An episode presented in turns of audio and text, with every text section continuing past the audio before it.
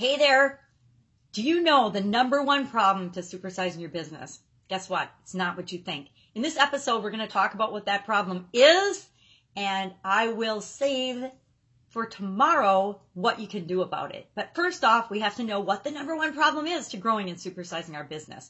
Sharon Hornelson here, but you can call me Pajama Grandma.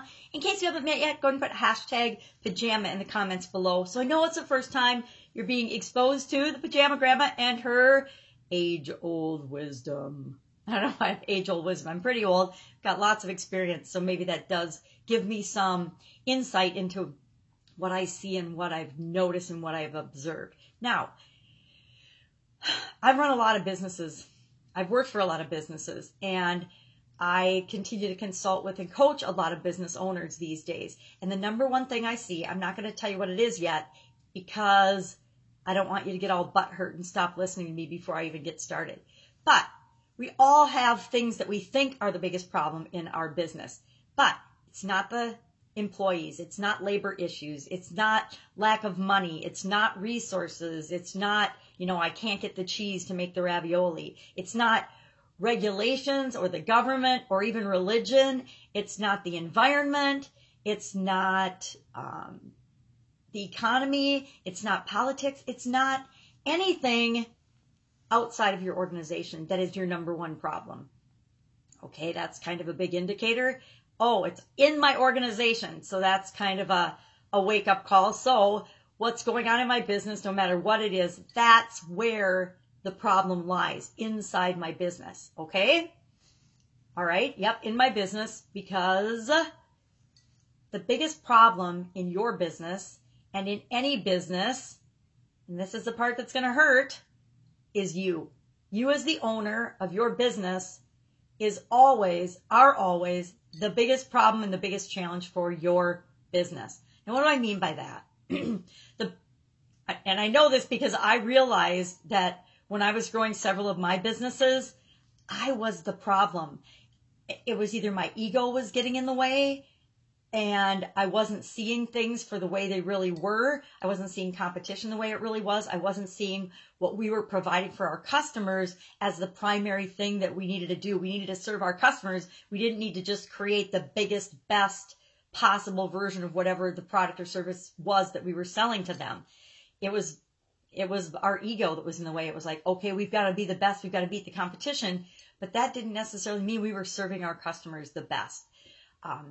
Limiting beliefs, I got a bunch of them, just like most human beings. So as a business owner and a leader, if I'm not cognizant of and paying attention to where I am causing problems because of my beliefs, believing in one of my businesses, I believed that I knew how to do certain things better than anybody else.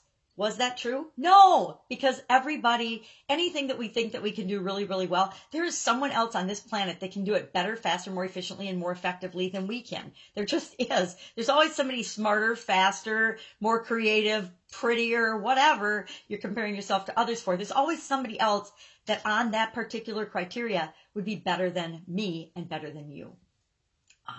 But limiting beliefs like that, where I think I have to do it or it has to be done my way, or which is kind of ego, right? Or that I'm not seeing the forest for the trees because I can't see everything. Anything like that, anything when I'm expecting people to be or do things exactly my way, that's going to cause problems and challenges within my organization. And the other reason that we are the biggest problem in our businesses is because we're often the bottleneck. Our businesses can only grow and expand and supersize to the level and at the speed that we will personally allow it. A lot of times we're the bottleneck. If our personal development and personal growth and our vision for the business isn't big enough to expand it as quickly as we want or as it could possibly be expanded, then we become the bottleneck. We become the little thing that's choking off the life of our business. And I know these are hard things to think about and hard things to really see and imagine. I mean, I created my own business. I created it from the ground up. It's my baby. So how can I possibly be the biggest problem in it? But I'll tell you time and time again, every time I work with a new customer or coach a new client, a couple of the things that we need to go back and see are, who do you serve? What problems do you solve for them? And is it all about solving problems for them? or is it about what it is that you want to push out and shove on the market? 90% of the time, it's something that people have gotten their heart set on from a product or service standpoint, but they haven't really checked in with the people that they're wanting to serve, the people that will actually buy the product and service and give them money for it. They haven't really gotten in touch with, they haven't decided who they're serving or who their ideal clients or who their ideal market is.